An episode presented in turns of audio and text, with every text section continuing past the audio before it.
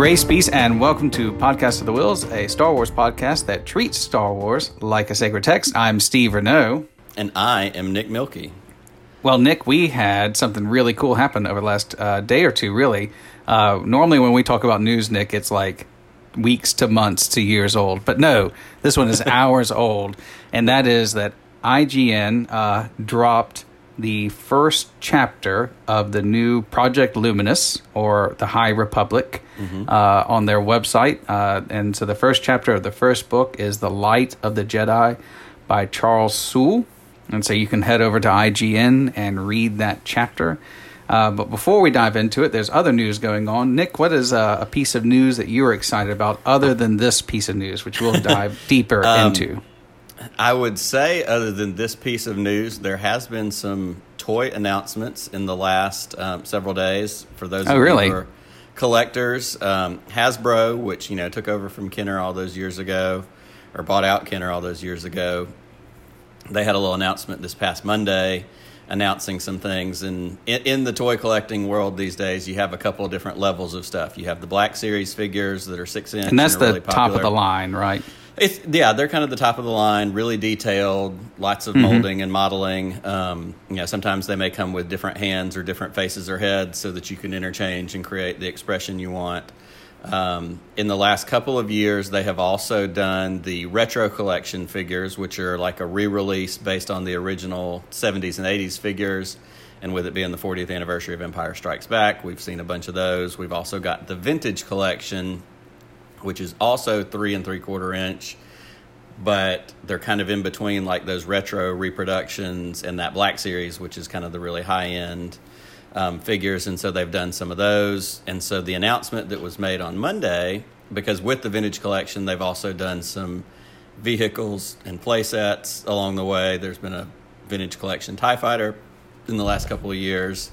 And what we saw on Monday is they have announced a vintage collection Bespin carbon freeze chamber playset.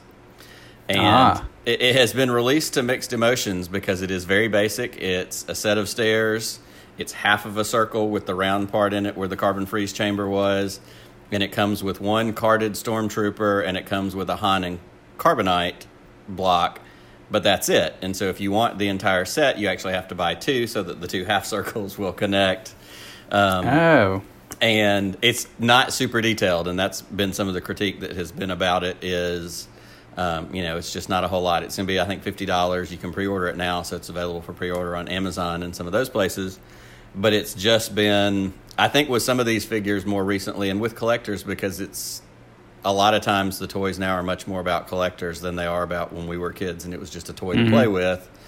Um, so there's automatically some critique. There's automatically some feelings. I think the fun part of the news that came out of that announcement on Monday is they have announced that there's going to be another HasLab project that will be announced in the fall. And if you remember, the previous HasLab project for Star Wars was the Jabba's sail barge, which was I think it retailed for about five hundred dollars. Um, oh, geez. It was scale to size for your three and three quarter inch figures but it's Jabba's wholesale barge. It's got cutaways. It's got the chambers. It's got all the different stuff, and I think it is six or seven feet long. Like it's gigantic, and like it comes in a big box. And my good friend Chad Gibbs over in Auburn um, scored one, and it was basically done almost on like a Kickstarter mode. Like if enough people signed up for it and they reached a certain threshold, then it would go into production, and you would be rece- you know pre-ordered one. Oh wow! Um, so my buddy in Chad in Auburn, it, named Chad in Auburn has one, but he has not unboxed it yet. And every now and then I kind of give him grief and I'm like, you need to let me come over there and we just need to open that thing up. But he doesn't have a lot of room for it because he also has in his study and collector's area the USS Flag from G.I. Joe, the battleship or the aircraft carrier. And um, it is seven feet, seven inches long and it takes up one entire wall in his office. So he's had to make some choices when it comes to his toys. So it's exciting that that's so the announced HasLab project for this fall. The only announcement has been that there will be another one, but we don't know what mm-hmm. it's going to be yet. So there's a lot of speculation on what is that going to be, what is the next project going to be, and I guess I think I have decided my official guess is that they're going to do the blockade runner. Um, mm. I would love to see a good scale blockade runner that, that fit those three and three quarter inch figures. Um, that was one of the few ships we never got in the original toy Mm-hmm. line. And in fact, um, I was rewatching. There's a great documentary on Amazon called Plastic Galaxy. It's a little Mm-hmm. over an hour, and it's about the history of Star Wars toys and all that. And that's one of the ones they have production models and sketches of the blockade runner, the Tantive IV, that never got produced and you know became a toy that was available. So I could see that being the one they do. So exciting toy news, I guess, is the is the route that I'm taking. But I will say maybe the best news is that it is less than a week since the last time we got together and recorded this podcast. What are the so, odds? So to pat ourselves on the back just a little bit, we've done two in less than seven days as a part of what we talked about last week, which is Yeah. hopefully being a little more regular, a little more consistent, staying on top of the news and staying current with news and happenings, as well as sprinkling in, you know, some fun shows, whether it's a, you know, six to eight month later, you know, revisit of Rise of Skywalker or, you know, getting you through the gallery, some other, you know, topical stuff. There's plenty to talk about. So I'd say the big news is we're recording twice in less than a week. So good and on we're us. back. So uh, for me, uh, the thing that I'm really excited about is, uh, as you are with uh, toys, I am with books, and uh, the new Shadowfall Alphabet Squadron Shadowfall just came out uh, two three days ago. On I think it dropped on the 23rd of June. Uh, it's by Alexander Freed again, who wrote the initial Alphabet Squadron.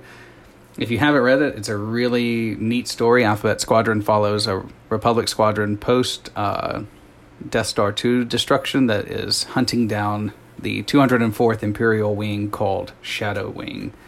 And uh, introduces a lot of new and really cool characters. And um, it's really it was a really good book. I enjoyed it, and I look forward to picking up Shadowfall.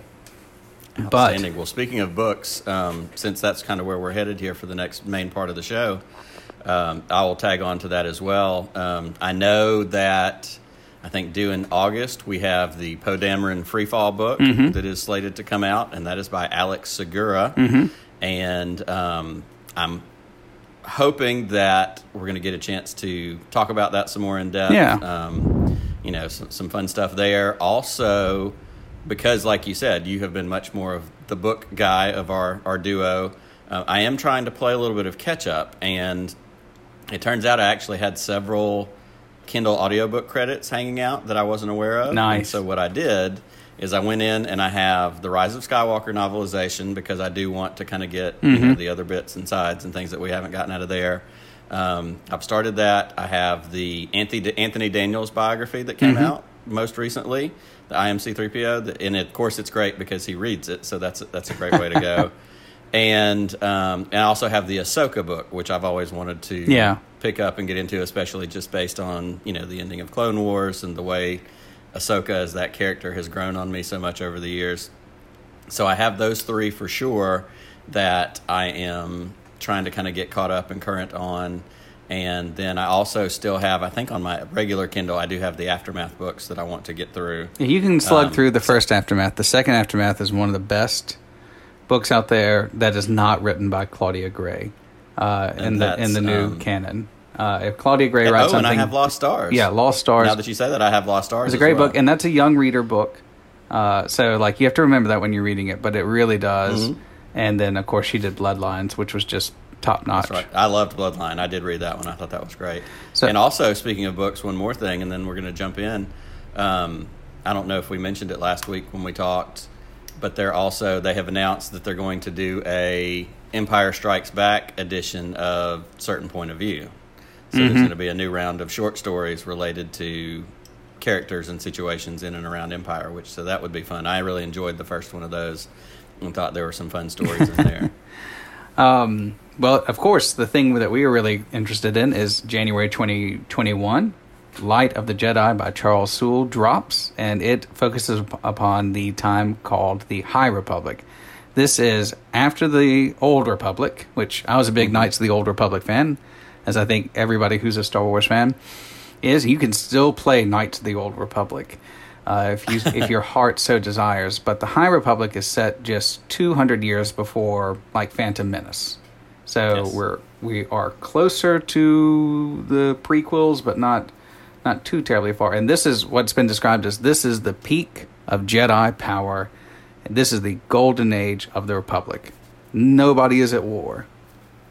and um, the entire story, this entire saga of the High Republic, commences with a great disaster. And did you get a chance to read the crawl? Uh, text Nick for the opening chapter. So this is going to be spoilering the first chapter, but of course not the book. Did you get to read the uh, the crawl of the first uh, chapter? I think I did. Yeah, Yeah. yeah, because it was at the beginning of that opening, that first chapter they released. So this is what the the crawl says. For those of you who haven't seen it yet, just to kind of set the stage, it says the Force is with the galaxy. It is the time of the High Republic, a peaceful union of like-minded worlds where all voices are heard and governance is achieved through consensus, not coercion or fear. It is a time of ambition, of culture, of inclusion, and great works. Visionary Chancellor Lina Soh, I think I'm saying that right, leads the Republic from the elegant city world of Coruscant, located at the bright center of the galactic core. This sounds nothing like a, the beginning of a Star Wars.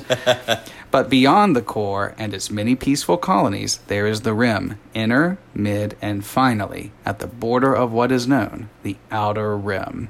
These worlds are filled with opportunities for those who are brave enough to travel the well mapped hyperspace lanes leading to them, though there is a danger as well. The Outer Rim is a haven for anyone seeking to escape the laws of the Republic and is filled with predators of every type. Chancellor Soh has pledged to bring the Outer Rim worlds into the embrace of the Republic through ambitious outreach programs such as Starlight Beacon. Order and justice are maintained on the galactic frontier by Jedi Knights, guardians of the peace who have mastered incredible abilities stemming from a mysterious energy field known as the Force. The Jedi work closely with the Republic and have agreed to establish outposts in the Outer Rim to help any who might require aid. The Jedi of the frontier can be the only source for the people and with nowhere else to turn, though the outposts operate effectively, i- independently, and without direct assistance from the great Jedi Temple on Coruscant. They act as an effective deterrent to those who would do evil in the dark. And I love these last lines. Few can stand against the Knights of the Jedi Order, but there are always those who will try. Dun dun dun. Dun, dun. That's right. Very, very dramatic. It's a good lead in. Like you said, it's a very different crawl than we have been used to over the course of the last everything we had. It didn't start with war exclamation mark or the dead speak. It's a very uplifting and positive and it, it I think it sets off an early tone of kind of painting the idyllic nature of where the galaxy is at this point and like you said the golden era of you know the jedi and the republic. I will say one thing that sparked in my mind as you reread that is i remember back in my eu days i read a lot more eu books back i think before i had kids and grown-up jobs and had more time to read a bunch of nonsense in high school and college. Um, and i feel like it's in the original the first thrawn trilogy where we have our clone Luke and Master Joruus C'baoth. Yeah. Um, but were they not? Wasn't Joruus C'baoth, C'baoth, C'baoth, however we say that? Wasn't he a part of what was called the outbound flight or outbound? There was some sort of project that reminds me of what you describe in that crawl, where the Chancellor is sending Jedi out into the outer rim. There was something that was called either the outbound flight or the outbound. I'm gonna have I'm gonna have to look it up now. that had a similar feel to that, and that was something that kind of pinged in my brain as I heard you read that again. Yeah, and- this and- idea of sen- sending teams of Jedi ambassadors, emissaries out into the outer rim to, you know, hopefully be diplomats and bring folks in.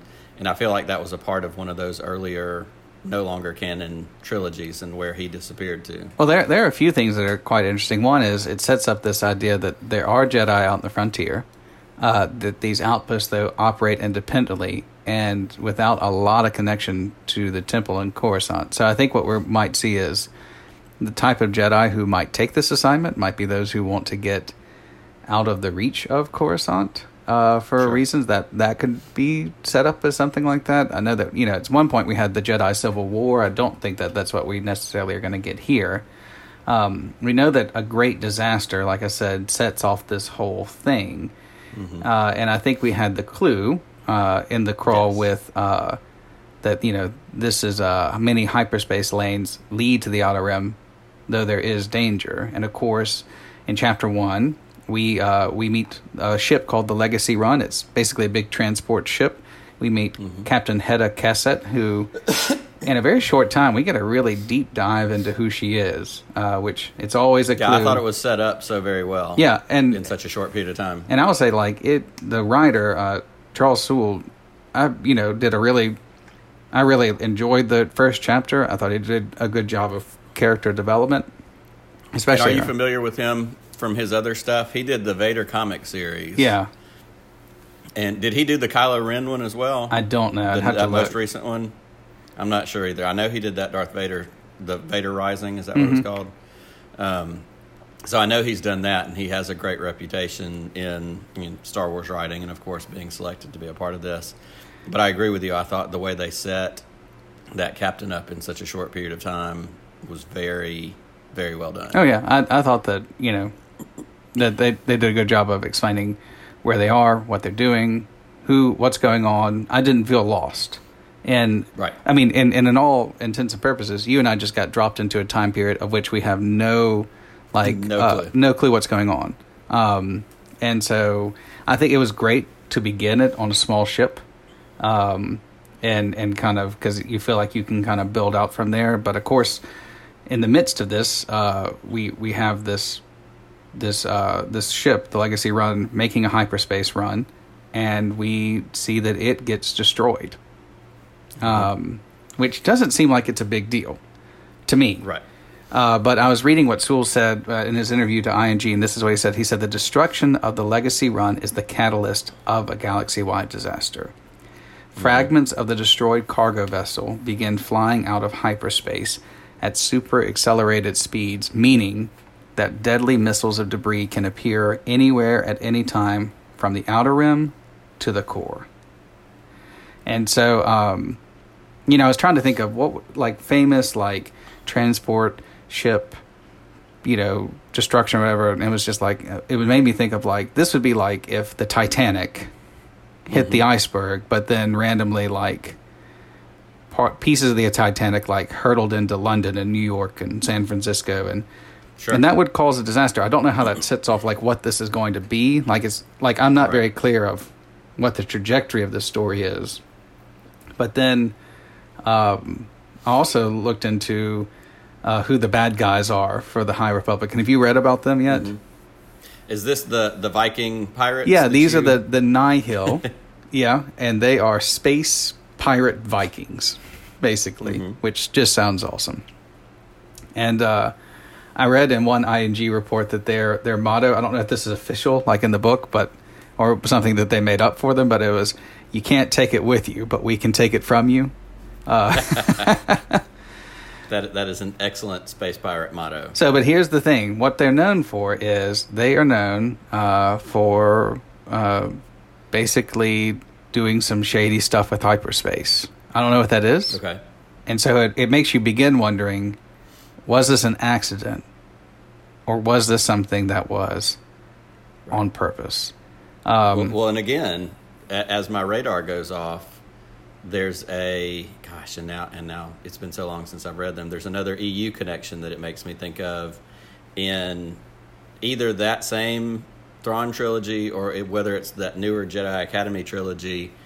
There was a plot line where one of the planets that the Empire was keeping in check was surrounded with asteroids and a lot of them were cloaked and there was you know it was this whole it was to keep the planet in check and so it was this idea of nobody can leave because they have no idea where these asteroids are where these you know mm-hmm. fragments of things that could hit them and explode them and kill them at any time. And it was a power move. And as you go through the book spoilers for something that's not canon anymore what they ultimately figure out is a lot of it was a ruse. And so you know of the 100% of the sky around that planet, only like 2% of it may have actually had potential collision risk. But it was something that the Empire had done as a way to control. So Yeah. to me, again, it sounds like this, you know, questionable projectiles flying through space, causing a risk. But is it caused on purpose? Is it controlled? Like what else? What else is going on there? Um, that again just pinged seeing some parallels and i'm certainly not asserting that charles soule you know swiped and swapped around all these things because i don't think that's it at all it's just hard not to draw comparisons to what i've read to hearing these other versions of you know what we see Well, or will see Yeah, and well, it made me think about like, okay, what you know, you had the uh, you had uh, the attack of the ship uh, that ignited the Spanish American War. You had the sinking mm-hmm. of the Lusitania, which ignited mm-hmm. war. I mean, and what you can quickly see is these kind of these things which might have seemed, you know, looking back on it, we look at these things as, the, well, of course, that was the catalyst for this thing, but uh, for you know these great, uh, you know, tremendous moments in our history. Uh, tremendous, not necessarily meaning good, but um, but you know, so something as small as like a transport ship getting mm-hmm. uh, destroyed in hyperspace. To me, that doesn't seem like well, that that's probably something that happens all the time, right? Ships sink, ships get right. destroyed, but until um, somebody either claims responsibility or asserts responsibility, and you know, to bring it back to one of our other favorites, the arc in the West Wing, where the passenger plane is shot down, and it's the struggle about who did it, what was the intent, you know was it just a plane that it blew up? You know there's always there's always a version of that like you're saying. And so what are we going to see yeah. out of this story and what is it going to do to the galaxy what is it going to be the catalyst for and on top of it we have apparently now debris raining across core worlds and mid-rim worlds and that's causing uh that's causing some issues which um, hyperspace risk yeah so it's going to be interesting to see where they go with this uh definitely after reading chapter one, I'm really looking forward to January 2021. Not only just to get out of 2020, but to to see kind of where this goes. And of course, this is this is kicking off a huge thing. This is not a one book thing. This is not even a book thing. I do know that uh, there are two more books that are coming out of this, right. and that's Into the Dark by Claudia Gray, and then A Test of Courage by Justina Ireland. I don't know the order of publication on those. Yeah, I'm not sure. But either. I know there's also going to be a lot of comic books and a lot of other stuff. I know that there's not going to be. I think Lucasfilms has said there's not going to be any movies yet, and movies are on hold until 2022. Right. Uh, no movies based off of this. No video games. No, it's just going to be books and novels. Um, however, um, uh, you know, I think it's going to be interesting to see how this is done because for for what I'm understanding and and correct me if I'm wrong this started back in September of 2018 this project luminous and it was basically yes. A realization that Star Wars building the bridge as they were crossing it was not a good idea and this right. is Star Wars attempting to do basically what the Marvel studios did in regards to not you know not the marvelization of Star Wars, but basically saying we want to have a plan of where we're going. And so apparently, this has been about two years in the making to have this plan, and it uh, it's kind of playing in the realm of the High Republic, and I think that's a good idea because they're starting fresh. Um, mm-hmm. And you know, I looked it up though because I was curious, and you and I talked about it. I don't think Darth Bane is way in the past for this, and so is Darth Revan. Right. So I I don't know if we're going to get any Sith. Uh, in my understanding, the Sith are in hiding right now. Mm-hmm. Um, and so it's going to be really curious. And I kind of would like a non like Sith, you know, enemy to some mm-hmm. degree, kind of like Thrawn was in the first Thrawn trilogy. I still love the character of Thrawn. I'm not digging him so much in the new Thrawn books because he's our protagonist sure. and not our antagonist. Right. he was a great antagonist. Um, and he's a fun protagonist, but he's a way better antagonist. So I think it's really Absolutely. neat. Uh, I I can't remember the name of them, but there was a, a race that came from like the unknown regions who were like able to counteract the Force. It didn't represent like the Sith, but were were an evil and a threat to the Republic, mm-hmm. and the Jedi had to fight them, and and that's right. of course now in Legends. But so it'd be really interesting. I, you know, I I would like to see the Nihil actually be the threat and not the threat behind the threat. I don't want the Nihil to be Snoke, and and we and, and you don't want you don't want that to turn into Darth Nihilus either. Yeah, I mean, seems too easy. Se- seems too. Yeah, there there is a weird like, and also probably wrong time period. yeah, probably. Well, but anyway, it just it seemed really it it seemed really kind of an interesting way, and it's not once again. There's forces of good. There's forces of evil. We're gonna see the forces of good be tempted with evil and then choose to be good at the end. I mean, I feel like we've we've done that. We've done that well. But this, to me, is setting up a more interesting, um, a more interesting thing that you can do, especially with books. Well, and what about the? There are a couple of little fun details that stood out to me just in that first little chapter. Um, one, I love the description of that freighter and how the modular nature of it, and how it could the main you know cargo area could be reconfigured for living quarters. At one point, they talked about how it was used to transport some sort of aquatic animal Yeah. from somewhere to somewhere, which of course had a very Star Trek Four feel to it. Yeah. Um, but also, and probably more significant, on I believe it's the cover of this book because we've seen the covers of the three books. But on, is this the book, the one that has the cover that has the Wookiee Yeah. Jedi? Yeah. Um, and so that's fun, and that's something that we've seen very, very small, you know, little bits and pieces here and there. Um, but to see a, you know, the more of the development of an actual Wookiee Jedi character will be very interesting to see that come about. So I'm I'm excited about this. Uh, I think uh, only good things I'm seeing about this, and I've really enjoyed the first chapter. Encourage you to read it. I don't think it. Clearly, they did this because this book got pushed back. It was supposed to be being released this summer, and for some reason, it got pushed back. Right. And for what reason, I do not know. Um, and so, but I'm really excited because I think we get the new we get the new Poe Dameron book in August. Mhm. We get the new Thrawn book in October, and then we get this book uh, in January. And so we we've really been we really been without a lot of books lately. They kind of put a pause on a lot of things, and so Right. now um, and so now we're kind of getting back into books. So this is a good time to catch up And- on books. And was Shadowfall on time? I believe that- Shadowfall was on time Okay. because Alphabet Squadron was a relatively well received book. So I, I think, Mhm. And uh, so anyway, check out the first chapter on ING, and uh, thank you all for joining us. Uh, anything else for the good of the order, Nick? Um, I think that has it covered for today. All right. Well, hopefully we'll be back sooner rather than later. We're going to try, and uh, uh, may the force be with you always. Always.